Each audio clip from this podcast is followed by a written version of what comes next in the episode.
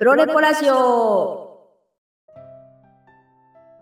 採用コンサルタントの高木です。ウェブエンジニアの森です。私は人材紹介会社でよねんはんエンジニア採用支援を行った後に独立し、現在は複数のスタートアップ企業の人事としてエンジニア採用に携わりつつ、クライアント企業に対するエンジニア採用コンサルティングも行っております。今や優秀なエンジニアが採用できるか、長く活躍してくれるかどうかが事業の成長や会社の存続に多大な影響を及ぼしています。人事の仕事は決してバックオフィスではなく、経営における最重要業務だと考えています。企業の採用力を向上させることはもちろん、誰もが幸せに働ける組織づくりを目指したいと考えています。このラジオでは、ウェブエンジニアとしてじゅうねん以上の経験を持つ森さんと、私のエンジニア採用支援の経験に基づき、エンジニア採用や組織の課題解決に向けて、テック企業の経営者や人事の皆様に、明日から使えるアイディアを提案していきます。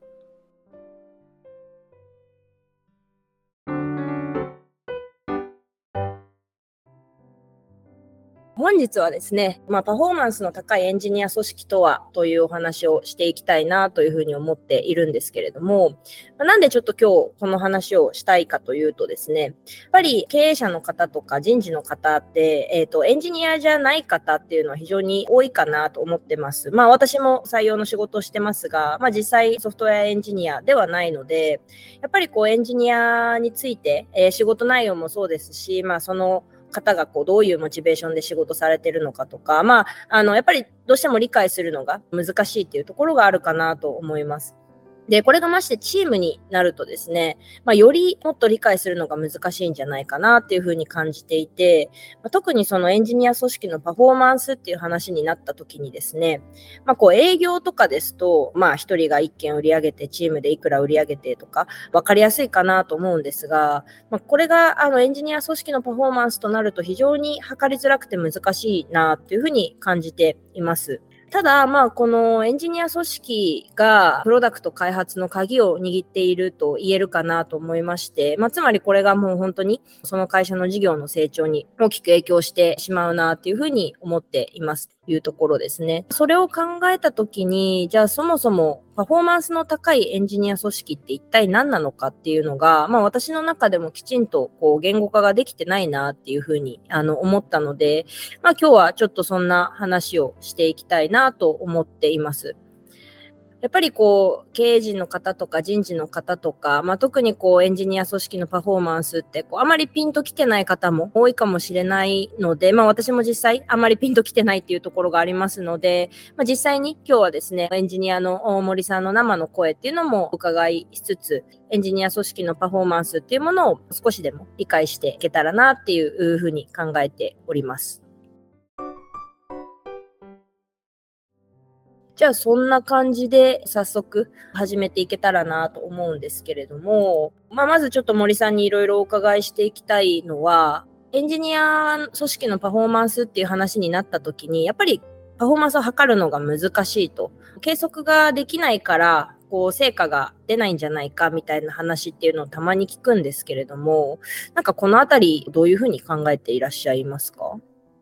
そうですね。今、エンジニアの界隈でもパフォーマンスをどううまく計測するか、まあ、計測してどう改善するかみたいなことって結構ホットなトピックになってるかなというふうに思ってるし、まあ、その試みっていうのはいろんな方々がされてるかなというふうに思いますが、現時点ではあのもちろんあのそこが測れれば測れるほど、まあ、価値は絶対あるんですが、正直に言ってかなり複雑性が高いことなので、なかなか難しいんじゃないかなというふう、ある側面からしか難しいんじゃないかなというふうに思ってます。で、あともう一つが、こう、エンジニアのパフォーマンスが測れないことと、成果が出せないっていうことは、あんまり安直につなげすぎない方がいいんじゃないかなというふうに考えてます。ありがとうございます。まあ、どうしてもパフォーマンスが測れないから、どれだけやってくれたのかがわからないで、それをかつビジネス側の売り上げだったりとかユーザー数だったりとか、まあそういうことにどうしてもつなげてしまうケースっていうのも確かにおっしゃる通りあるんじゃないかなと思うんですけど、なんでしょう、そのど, どうしてそこのつなげて考えてしまうんですかね。そうですね。つなげて考えることはやっぱり、まあ、例えばの話、こういう機能を開発してほしい、こういう、えー、機能を持ったソフトウェアを作ってほしい、ウェブサイトを作ってほしい、アプリを作ってほしいみたいな、まあ、要望があったときに、エンジニアはやっぱり、まあ、例えば期待してた納期から少し遅れるとか、実際にリリースしたものが、まあ、期待した納期から少し遅れるだったりとか、あとは予定してた、期待してた機能が少し足りないとか、少しだけバグがあったりするとか、結果として見たときに、その成果につながってないんじゃないか。エンジニアが作ってきたアウトプットが、だと成果につながらないっていうふうに見えてしまうから、まあ、やっぱりエンジニアのパフォーマンスが悪いっていうふうに、まあ、やっぱり皆さん捉えられてるんじゃないかなというふうに推測しています。ありがとうございます。そうですね。どうしても営業とか他の職種みたいに数字があればあの分かりやすいですし、例えばまあここがボトルネックになってるみたいなことが分かれば、そこを取り除けばもっと生産性が上がるんじゃないかみたいな風に思ってしまいがちなのかなと思うんですけど、なんかそういう意味でこうその考えってやっぱりエンジニア組織だとなかなか当てはまらないっていう感じなんですかね。そうですね。ちょっと当てはまらないっていうのが僕の経験で、まあ、このあたりは、まあ、受託型の開発をしてるかとか、自社サービスの開発をしてるかとか、実際にやっている事業でのソフトウェアの重要度の比率とかによって全然変わってくるので、一概には言えないという前提のもとで、まあ、僕が経験が長い自社サービスについて話をさせていただきますと。で、まあ、その場合、やっぱり自社サービスでは現在の状況に応じて、どんどんまあ仕様を変えていったり、えっと、ソフトウェアの機能を変えていったりすることをどんどんアジャストしていかないといけないと思っていて、そういったソフトウェアの開発の仕方においては、やっぱり少し理解が不足してるんじゃないかなというのが、まあ、エンジニア側の意見かなというふうに思ってます。あともう一つちょっと厳しい、エンジニアから見た厳しめの意見を言うと、ソフトウェアさえできれば、それが結果になるというものではないような気がしています。つまり少し言い換えると、ソフトウェアをどれだけ生産したかみたいなことがそのまま結果につながるっていうのは、まあ、見た目上はそう見えることもよくあるんですけど、そのままイコールにしなくてもいい方法も含めてあるんじゃないかなというのが僕の意見です。ありがとうございます。確かにそうですよね。今の特にテック系の企業だと、まあ、プロダクトありきでどうしてもビジネスを考えてしまうところがあるかなと思いますが、必ずしもその絶対その開発が必要なのかとか、開発をしなくてももっと売れるユーザー数を獲得する方法があるんじゃないかみたいな話は、まあ、どれだけ普段あの社内でされてるかみたいなところももしかすると大事なポイントになってくるのかなと、はい、思います。実際、まあ先ほどもいろんな会社さんがこうエンジニア組織のパフォーマンスを測定しようと試みてるような話もありましたが、どういったものとかがあるんですかね。そうですね。一応最近流行り始めてるかなと思うのは、Findy Team っていう、まあ、ツールだったりとか、Offers エムジーアール のようなある側面からのパフォーマンス、エンジニア組織のパフォーマンスを測定するツールっていうのが出始めてるかなというふうに思います。おそらく海外でもいくつかサービスがあるかなと思います。あとは GitHub でもプロジェクト、プログラムを実際にコーディングをする、書くっていう作業に関しては、えー、計測できる機能が、まあ、提供され始めています。とはいえ、例えばそういうプログラミングの作業っていうのはエンジニアがやっている実際の業務の中のごく一部だったりするので、これだけでなんか全てを計測できるというわけではないかなというふうに考えています。ありがとうございます。そうですよね。そもそも本当にプログラミングだけじゃなくていろんな業務が絡み合ってますし、まあ、かつそのそれがチームでっていうふうになると、エンジニア組織のパフォーマンスっていうふうに考えたときは、なんかもっとその定義自体が難しそうですね。本当おっしゃる通り、まあ、エンジニア組織のパフォーマンスっていった時の定義ってすごい僕は難しいんじゃないかなというふうに思ってます。ちょっとなかなかイメージしていただくのが難しいかなというふうには思いつつなんですけど、実際に自社サービスを作ったりする仕事っていうのは、どっちかっていうと設計図がないような建築物を作ってるようなイメージですと。で、それにいろんなビジネスの環境要因とか状況に応じて要求が増えていったりとか、機能の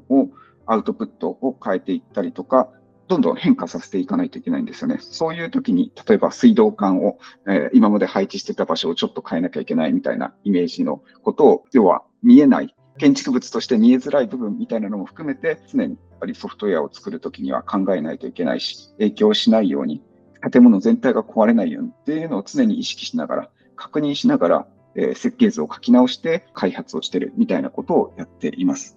まあそういうこともあってなんですけど、例えばなんか人を、まあ、さんにんで開発してたのをきゅうにんで開発すれば 3, 3倍の性能が、生産性が出るんじゃないかみたいな風に見られがちなんですけど、建築物が少しずつ大きくなってくればくるほど、少しのところを変更しようとしても確認しないといけない場所って絶対すごい増えるんですよね。っていうようなイメージで、どんどんどんどんまあ確認しないといけないこととか、えっと、影響が出ないかとか、考慮しないといけない事項が増えていったり、チーム間でのコミュニケーションっていうのが増えていくんですよね。なので、まあ、そのあたりも含めてすごく難しいんじゃないかなというふうに思ってます。ありがとうございます。そうですよね。まあ本当に、じゃあ開発が追いつきません、スピードが遅いですってなったら、じゃあ人採用しようっていう風に考えてしまう経営陣の方、人事の方っていうのも結構多いかなと思っていて、まあ私もやっぱりあのこの辺のどうやって開発が行われているのかっていうのを理解してないと、やっぱりそういう考え方になってしまうのもしょうがないかなと思うんですけど、まあやっぱりただそこは本当に、じゃあどういうふうに普段エンジニアの方が仕事をされて、どうやってシステム開発が行われているのかっていうことを、やっぱりある程度理解することっていうのがなんか非常に重要なのかなというのは、はい、聞いてて思いました。ありがとうございます。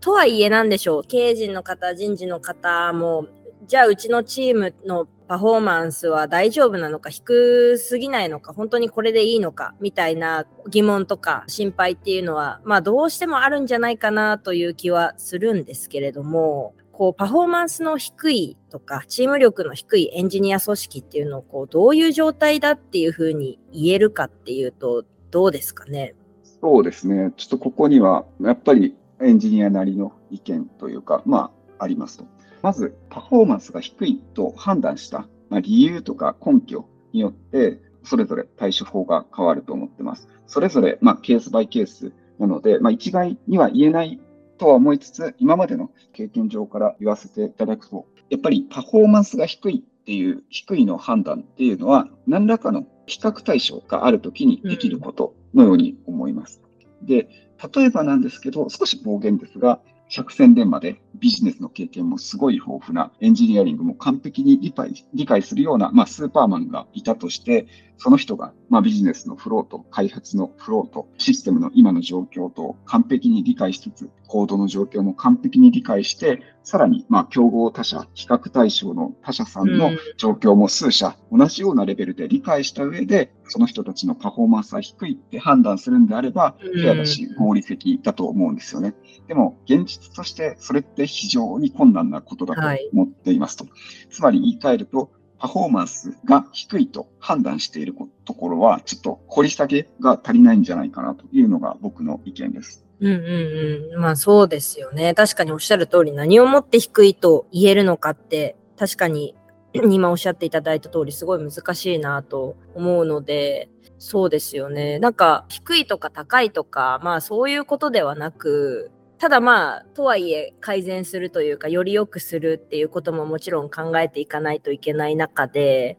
なんかどうすればこう少しでもよくできる可能性があるとかって何かありますかね。そうですね。まあ、僕自身がまあじゅうねんぐらい働いてきた中で、一つすごい思ってることとしては、まあ、エンジニアはやっぱりベストを尽くしてるし、なんだろう、できる限りのことをやってる人ばかりだなというのが、僕自身中にいる時に思っていることですと。うん、で、まあ、やっぱりビジネスの要件とか予算とかスケジュールとかは、まあ、どんどんどんどん変化していくんですよね。うん、で、結構エンジニアがコントロールできないような、ある意味変数みたいなものがいっぱいある中で、それを受け入れて結構その場でできるベストを僕らは尽くしてるんじゃないかなというふうに考えてますと。なので、まあ、ちょっと言い換えると、ベストを尽くしている中で、やっぱりパフォーマンス的に期待するものでない、もしくはアウトプットが期待するものでないんであれば、やっぱりちょっとできるだけもう少し別の角度から見るとか、もう少し広い視点から見るとか、まあ、要はその原因、結果として何かアウトプットが遅れた、結果が期待するものでなかった、この本質的な原因みたいなことをもう少し深掘って探していくことが僕は大事なんじゃないかなと思っていますと。で、あとは、もし仮になんですけど、エンジニアがベストを尽くしているのかどうかについて疑問を持たれているのであれば、それは一緒に働いているチームのメンバーが信頼できていないということの裏返しなんじゃないかなというふうに思ってます。なので、その場合はどちらかというと、信頼できるチームを作るためにどうしたらいいかみたいな別の視点もあるんじゃないかなというのが、まあ、エンジニア側から見た意見です。ありがとうございます。そうですね。確かにおっしゃる通り、まあどうしてもその非エンジニアから見ると、あの、もっとできるんじゃないかとか、まあわからないからこそそう思ってしまうっていうところがあるのかなという気がしますね。でもおっしゃっていただいた通り、それは本当に信頼ができてないから、そういうふうに思ってしまうっていうことだと思うので、まあじゃあなんでその信頼ができないのかとか、どこかにもしかしたら思い当たる理由だったりっていうのがあるかもしれないですけど、そこを本当に一つ一つ解消していって、信頼できるチームを作るっていうことを優先度を持ってやっていくっていうのが、まあ一つの改善の方法なのかもしれないなっていうのはちょっと聞いてて思いました。はい、ありがとうございます。まあそもそもパフォーマンスの定義自体が難しくて、高い低いを判断するっていうこともまあさらに難しいと。まあそうなってくると、そもそもそういう考え方をする必要はないということになるんですかね。そうですね。なんか考え方をする必要がないっていうとちょっと極論になってしまうというか、だけど、まあただ難しいという事実は正直言って理解してほしいっていうのが僕の意見です。で、例えばなんですけど、ソフトウェアってなんか多分外の人から見たらいつでも簡単に変更できる、なんかすごい便利なツールみたいに見えるかもしれないんですけど、まあ、実際は変更するのってすごい大変、あの外から見えるよりもだいぶ大変だったりしますと。例えばの話なんですけど、もう究極的にはソフトウェアをちょっとだけ便利な十徳ナイフぐらいに思ってほしいですと。他のナイフとかに比べるとちょっと便利なんですけど、あくまでどう使うかとかは、使う人がどのように活用するか、どんな場面で使うかとかによって変わるものだと思ってます。ソフトウェアもある側面ではそういうことが言えると思ってます。なので、まあ、やっぱり大切なことは、その出来上がった便利な十徳ナイフをどう使うとビジネス側が本来やりたかったこととか期待する成果につながるかなんじゃないかなというふうに考えています。幸い、そのチームの中に便利な十徳ナイフを作る職人さんたちがいると思ってほしいです。うん、なので、その人たち、その職人さんたちに対して、自分たちがこういうことをやって、こういうふうにナイフを使うことで、こういう結果を期待するんですっていうことを、まあ、やっぱり話し合っていく。話し合っていくことで職人さんも理解をして、じゃあどうすると、まあ、それ結果に少しでも近づけるか。ここは作るの難しいから、こう、こうしてみたらどうかみたいな提案ができたりするようなワンチームを作っていったり、まあ、相談しながら、コミュニケーションをしながら進めていくことが大事になるかなと考えています。ありがとうございます。そうですね。確かにそこのこうコミュニケーションというか、どういう可能性があるのかっていうところを、まあエンジニア側とビジネス側でしっかり話をするっていうことが本当に必要なんだろうなと思いますし、まあとはいえこう難しいことだとは思うんですけれども、まあ や, やるべきことなんだなっていうふうに、はい、感じましたね。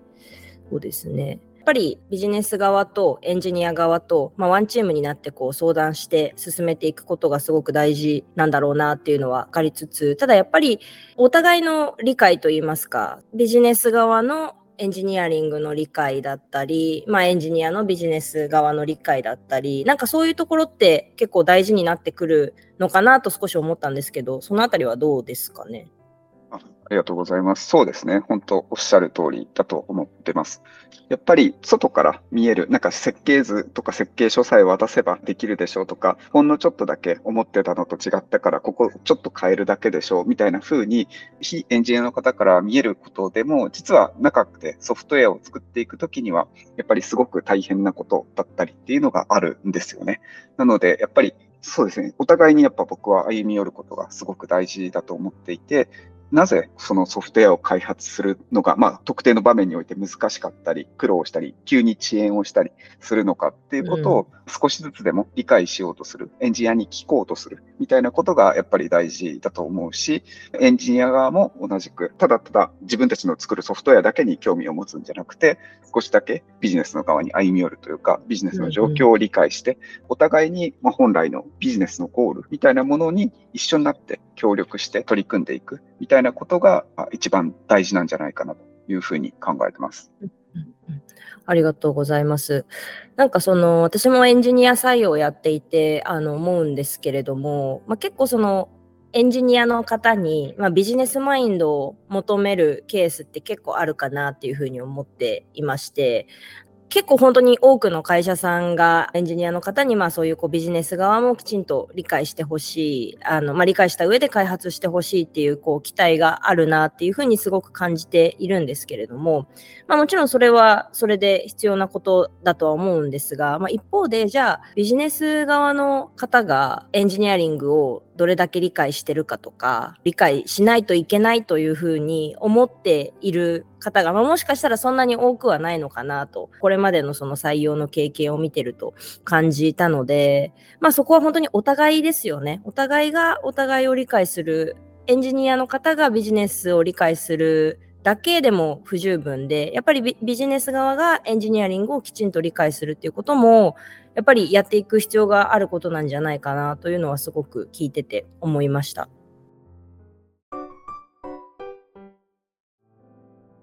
ここまではまあちょっとエンジニアの組織のパフォーマンスっていうことをメインに話をしてきたんですけれども、まあ、もう少し、まあ、実際のこれまで私が経験してきたエンジニアの組織で実際の事例を伝えながら、こういうケースがうまくいかなかった、パフォーマンスが下がってしまった一つの要因なんじゃないかなみたいなところをこう話していけたらなと思うんですけれども、例えばですね、一つ以前私が採用していた組織の実際の話でもあるんですけれども、あのすごく優秀な方があのジョインしていただくことになりまして、まあ、その方がアーキテクトとしてこう中心に入っていただけたので、まあ、これからうまく開発が進んでいくんだろうなと思ってたんですけれども、蓋を開けてみるとそんな簡単な話じゃなかったっていうところがありまして、で、まあ、その時に私が感じたのは、まあ、一緒にやるそのチームのメンバーの相性だったりとかですね、あとはチーム内でのコミュニケーションがしっかり取れていなかったっていうこと、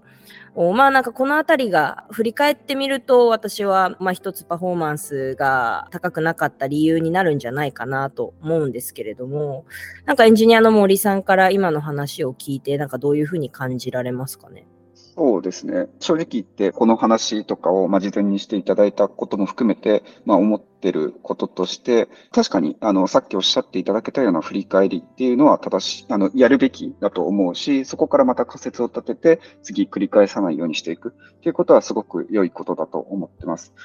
ただ一方でやっぱり今の情報だけだと、なかなかこうするといいですよ、これが正しいですよっていうことをなんか断言することがちょっと難しいなというふうに思ってます。なんかやっぱり繰り返しになるんですけど、エンジニアリングって意外といろんなもの、要素が絡み合ってでこう複雑性を増しながら、まあ、開発をしていったり、うん、コミュニケーションをしていったりするものだと思っていて、やっぱりその状況その状況にならないと、実はここがエンジニアから見て課題でしたみたいなことってフェアには言いづらいなと思っていますっていうのが正直な感想です。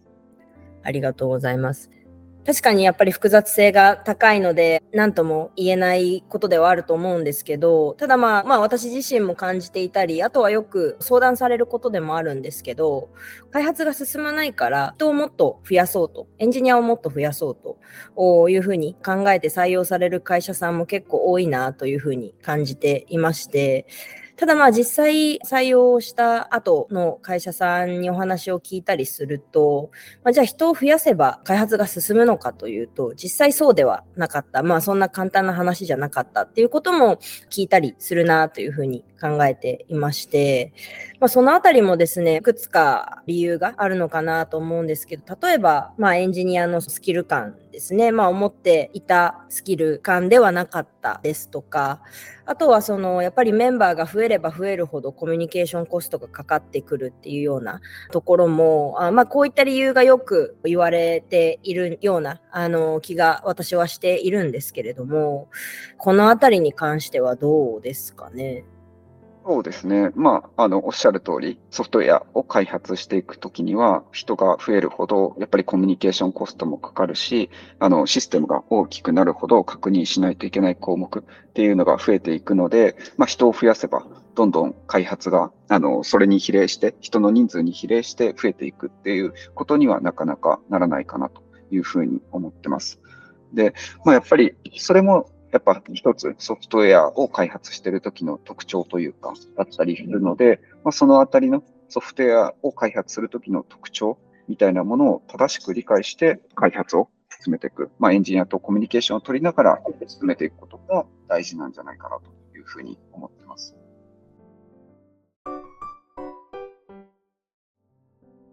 ここまでですね、パフォーマンスの高いエンジニア組織とはというようなお話で、まあ、そもそもパフォーマンスの定義だったりとか、高い低いだったりですとか、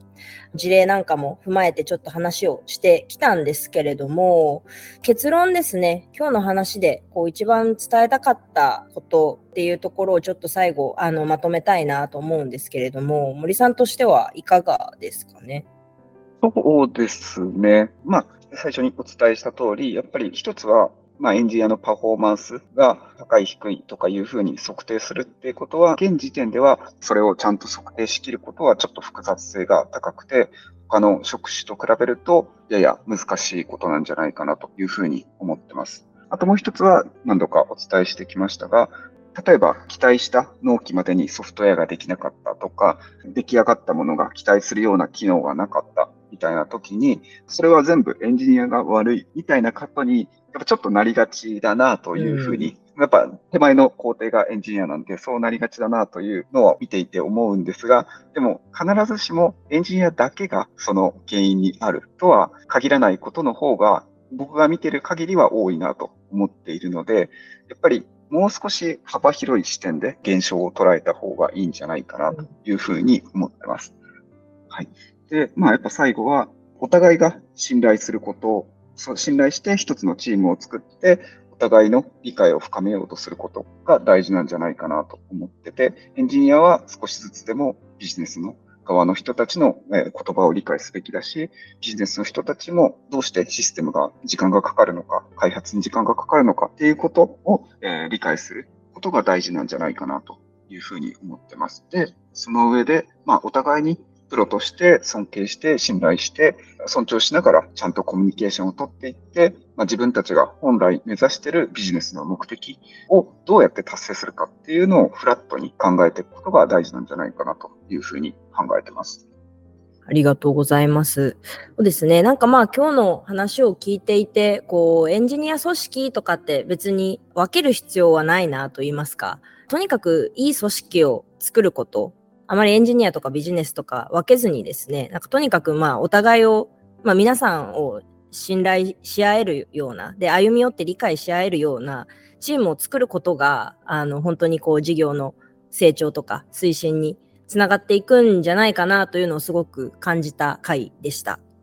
はい、ありがとうございました。ありがとうございます。